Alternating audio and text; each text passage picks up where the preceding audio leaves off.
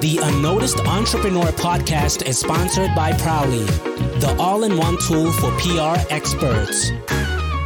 Welcome to this episode of The Unnoticed Entrepreneur with me here in the UK, Jim James. And we're going to Austin, Texas to meet Ed Vincent. Ed, welcome to the show. Hey, Jim. How are you? Glad to be here. Mate, I'm delighted to have you on the show because, you know, you are a multiple time entrepreneur, serial entrepreneur, over five businesses already under your belt. You're working for 25 years doing that. And today we're going to talk about a number of topics, including your festival pass idea with NFTs. We talk about your mobile content studio, which you're doing with a famous music magazine in America, and much more. So let's start off, Ed, and just tell us a little bit about you so that everyone knows who we're talking with today. Sure. So I think you opened with a little bit about it. I'm a 25 year entrepreneur. Actually was an investment banker prior to that. Jumped in 1999 to start my first e-commerce company. And that was in the early days of the internet, the internet 1.0. Had that company for a couple of years. We sold things that made cities famous. So if anybody's been to New York City, we would ship New York City pizza and bagels overnight. We'd ship, you know, ribs from Chicago or Boston lobsters and seafood from Boston. It was a lot of fun. But we built that company, sold it a couple years later, and then I moved into a service-based business, which was a experiential marketing firm. It was about a 70 person, and we had a lot of fun. It was one of my most fun businesses I had. Ran it for about eight years through the 2000s, and we'd bring a lot of big major brands to a lot of live events. Those live events were concerts or festivals. We helped build a couple festivals. We owned a film festival in the Dominican Republic out in the Caribbean. And then in that process during that time, I think the folks in the UK know about Maxim magazine. You probably heard of Maxim, the men's lad magazine. So a good friend of mine was the CEO here in the US back then. And uh, we created a, a, branded hotel in the Dominican Republic called the Maxim Bungalows. So we brought all the, the excitement of Maxim magazine into a hotel. So those are just some fun anecdotes along the way. I think I shared with you earlier. There's a few projects we worked on during that time frame that were a lot of fun. Yeah, look, you know, Ed, you've got a wealth of experience, and I'll put your details in the show notes anyway, so people can find out more about you when they want to. But let's just talk about your latest project because you are using NFTs to create a lifetime membership. And you know, this show is all about getting noticed, but a membership business model we haven't really covered before on the Unnoticed Entrepreneur. Do you want to just tell us how you're using NFTs and how do you, if you like, overcome people's anxieties uh, around the new tech? Just tell us about the NFTs and what you're doing to build a membership. Sure, sure. So initially, you know, what's interesting about NFTs is they it's a web3 product that happens to be built on the blockchain. But as you know, it's not, a lot of people mix up crypto, quote unquote, crypto and Web3. Web3 is more the overall protocol of using the blockchain for business. And crypto is obviously related mostly to DeFi, which is decentralized finance. But what we do is we've created a, a NFT and, and all that really means is it's something unique to us. And it's something that if you own it, you get benefits. It's that simple. And for us, if you buy and own an NFT, you get a lifetime membership to our platform. And what that means is once you buy it once and pay for it once, you get $1,200 worth of credits on our platform um, to be able to use for live events and hotels anywhere you want. So we have over 80,000 live events on our platform. So everything from concerts to sporting events to Broadway theater to comedy shows. And you can use those credits in order to go to all those shows as well as hotels throughout the world. So that's fantastic. So what's the name of the platform?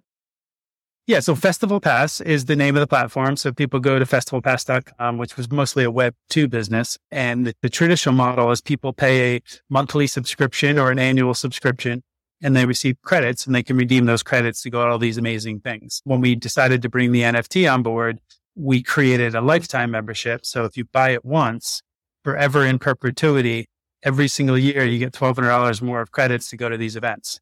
And what's cool about NFTs, and when you talking about the way your show is about, you know, marketing, right? So by creating the NFT and creating this lifetime value, the perceived value is very great for people. Anybody that owns it is like, oh my God, this is amazing. For the rest of my life, I get $1,200 to go to events. And the answer is yes, absolutely.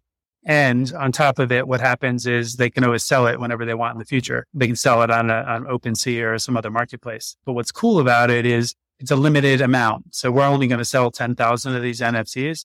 But we'll have hundreds of thousands and hopefully millions of regular subscribers on the platform. So we're taking a small subset that will be cash flow positive for us for about four or five years and then may incur a marketing expense thereafter. And doing so in order to create like 10,000 super loyal customers for our brand. I was going to say, so what's the risk though that by giving $1,200 worth of value in perpetuity for a fixed amount up front, you know, that you're not losing money after years, you know, four, five, six, and so on, because conceivably you've got a long tail of consumption, but you've already spent the money you've taken. Yeah. So this is where some of my uh, finance and banking comes into play. So there's a very deep financial model on how that all works in terms of estimated credit usage, estimated, you know, activity that's happening. So at the end of the day, the way we've kind of estimated it is for the one time fee, we should cover anywhere, depending upon the usage, anywhere from four to six years of usage. And thereafter, it will become a marketing expense. So it will be kind of a loss leader for the company. But if you can put it in perspective, is this is where you can get a lot more with your marketing dollars. Instead of spending a ton of money up front today, we're able to have people provide us capital up front that which we make sure we manage for that future liability. And it's really four to six years out before we start taking a expense against our marketing. And by that time, we've already received a ton of value for these very passionate fans that are getting, you know, tons of events together. Interesting. It's almost like a debenture for a club, isn't it? Where people pay and have some access rights to the club for the long term. Ed, from a sort of marketing perspective and a sort of what you've learned with Festival Pass. You were talking earlier on about content and about, you know, getting people interested in an event. Can you share with us how have you been doing that? Because experiential marketing is great. I've launched some events myself in China, like the British Motorsport Festival. And if you build it, they don't necessarily come. So how have you overcome that problem?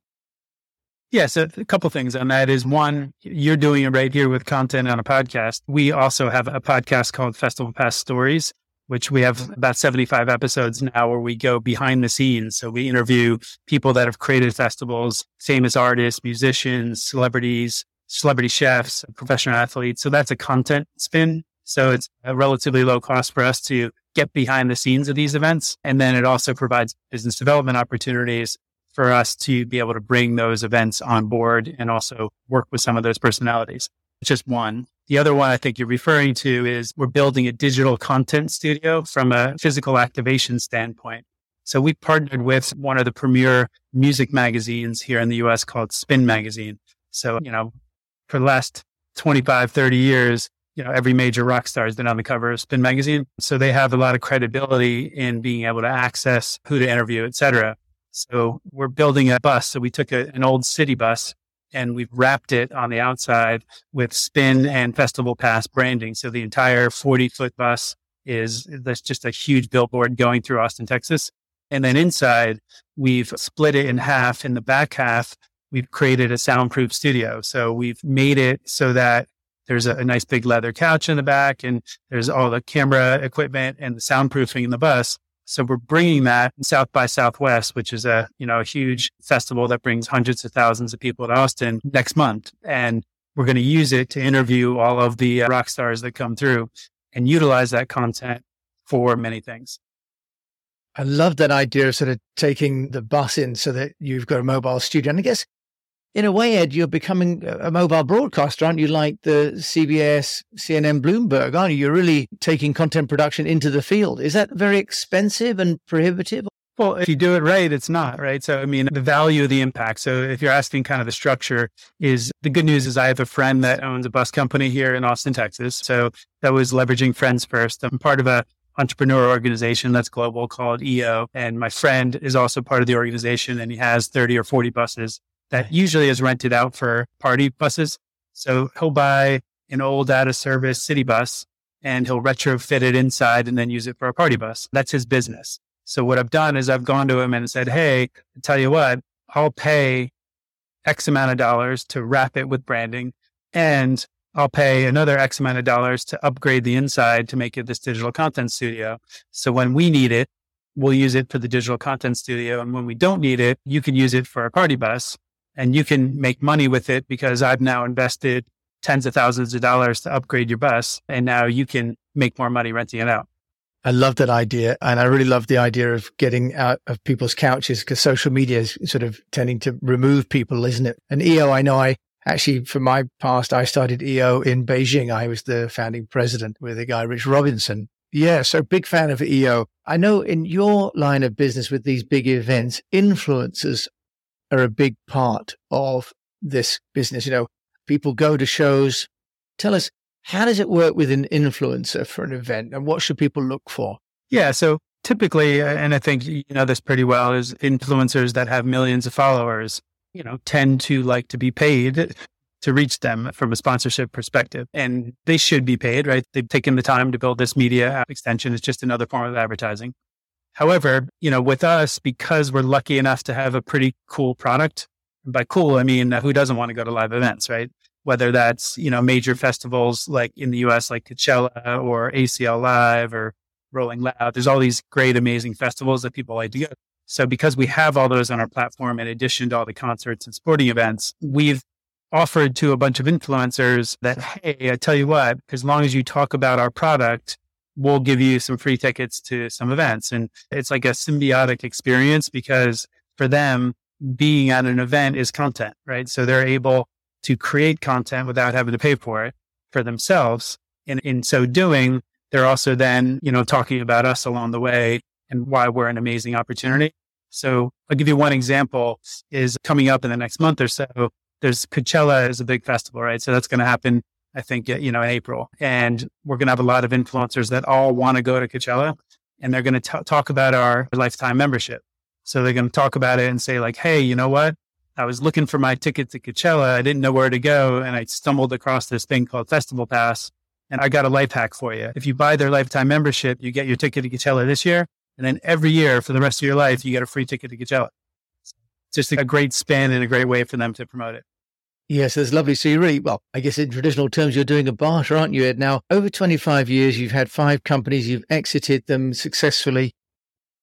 Can you share any, if you like, recurring thoughts or recurring examples of things that have worked for you in terms of sort of getting those businesses noticed? Or are they all entirely different businesses and different strategies in terms of getting them noticed? Yeah, so they all have a common theme because I think marketing is important across the board. You know, my first business was an e-commerce business, and what was funny is because if you think about it, a lot of people forget that back then there was a lot of the tools didn't exist. So this is 1999 through 2001. So in order to get noticed, we couldn't just go on a search engine and buy AdWords. It didn't exist. Google didn't exist. Facebook didn't exist. So it was funny because back then we would do barter deals with magazines to get ad pages and stuff like that because that was really the only way to get your brand out. We'd also do silly things like uh, stand in front of a big morning show window in New York City with big signs, you know, with our brand on it, even just in case the camera passed over it and saw it. But usually those are the things you had to do back in the day. So a lot of just grassroots, just do whatever's necessary to get it done. But I think what I learned across the way and going into my marketing business after that, the agency, is we would apply a lot of experiential tactics. So the thing about experiential marketing, especially on a local level, is you can leverage kind of a relatively low cost activation into known public relations, right? So, so as long as you're doing something, there's something to talk about. When there's something to talk about, that's when the news likes to write about you. So that's kind of very much what we're even applying today with the content studio bus. You know, of course, our PR teams uh, reach out and tell everybody that, you know, we partnered with a major magazine to create this amazing content studio that we're going to take all over the country.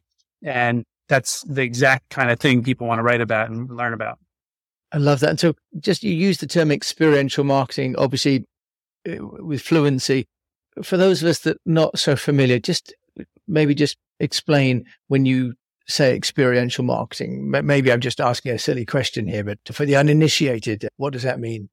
Yeah, all it actually means is taking your brand and doing something with it live in market. So it's a physical activation of something, whether you're showing up to an event and you know, just having like a branded bar or you're coming to bringing a car to a mall and, you know, doing a sweepstakes around that car. Just any kind of physical activity where the consumer is experiencing something in real life with your brand. Okay. And I think it's a really good point in this day and age that we do need to get the brand into the marketplace. Ed Vincent over there in Austin, Texas, just tell us then a little bit about, you know, your view, if you've got a view of what has worked consistently. We talked a bit about experiential marketing, but if you were to say to a fellow unnoticed entrepreneur like me, what can they do to get noticed? What would that be? Yeah, I think one of the things, and I'm just uh, begrudgingly learning it again now, which I should have remembered from the old days, but the idea that starting local in order to grow globally is super important for almost all brands, meaning that sometimes when people launch something, they think it's just easier to let everybody get to it, whether that's nationally or globally or whatever it is.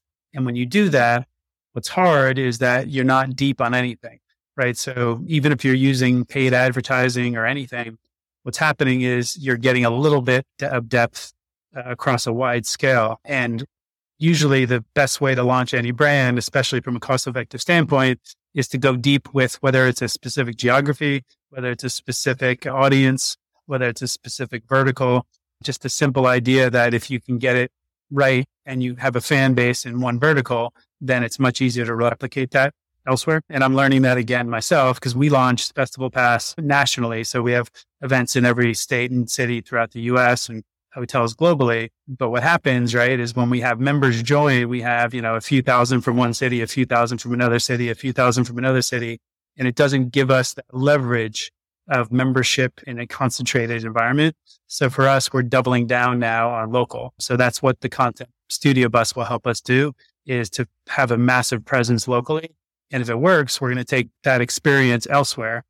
And once you have a physical thing local, you can add public relations to it. You can add paid media to it and you can do it on a geographic level or a target audience level. You know, that's a really interesting point. Do you think that we're going global too quickly just because we can, because of technology? Or do you think, is that ego? Why do you think people are going global before they're going local? I think every entrepreneur likes to think that everything is going to go faster than it does. So the simple concept that, hey, I have a product that anybody can buy, let me make it available to everybody to see who starts buying it, right? That's a simple concept that, you know, is, is not a negative context, but it's just the reality of life is, you know, more word of mouth, something that goes deeper into a certain vertical just works better. It just always gets more traction. That's fantastic. And, you know, interestingly enough, though, I'm local here in the UK, but I'm able to go global with this show and connect with, you know, wonderful minds like yourself, Ed. Thank you very much indeed for sharing about Festival Pass and NFTs and about, well, influencers and content buses. We covered a lot in 20 minutes. Ed Vincent, if people want to find out more about you and connect with you, how can they do that? Yeah. So first the brand. So festivalpass.com on any of the socials, it's at Festival Pass. So that's across, uh, you know, Instagram, TikTok, you know, Facebook, etc. Me personally, I'm mostly on a business side on LinkedIn. You can just search me on LinkedIn and I'll pop up. And then I don't actively personally do a lot on social in terms of like Instagram and etc. But I'm just Ed Vincent NYC is where I'm at. Okay. So presumably New York City, but now you're based in Austin. Yes, that was a pandemic move. I've been here for about three years. Okay, sounds like Austin's the place now in America where a lot of people have gravitated. Ed Vincent, thanks so much for joining me today on the Unnoticed Entrepreneur Show. It's been a real pleasure to learn so much across really a new area for me and some great guidance about getting local before going global and experiential, plus what NFTs are. Thank you so much. Awesome. Thanks, Jim. You've been listening to Ed Vincent from Festival Pass over there in Austin, Texas, and I'll include his details. And hope you've enjoyed this show. If you have, please do share it with a fellow entrepreneur. Rate it on your player if you can. And look out for the new book, The Unnoticed Entrepreneur, which is now launched and is available on all your bookstores. And my mission is to help the unnoticed entrepreneur meet and find out from great minds like Ed Vincent how to get noticed. I hope we've done that today. Thank you for joining me on the Unnoticed Entrepreneur Show. Now, I'd just like to mention our sponsor for this show. The Unnoticed Entrepreneur podcast is sponsored by a company called Prowly. Prowly is an all in one software for leveraging your public relations activities. You can boost the media relations game for your business, find media contacts, send out press releases, and get more coverage while saving time and money on everyday tasks. Check it out, prowly.com.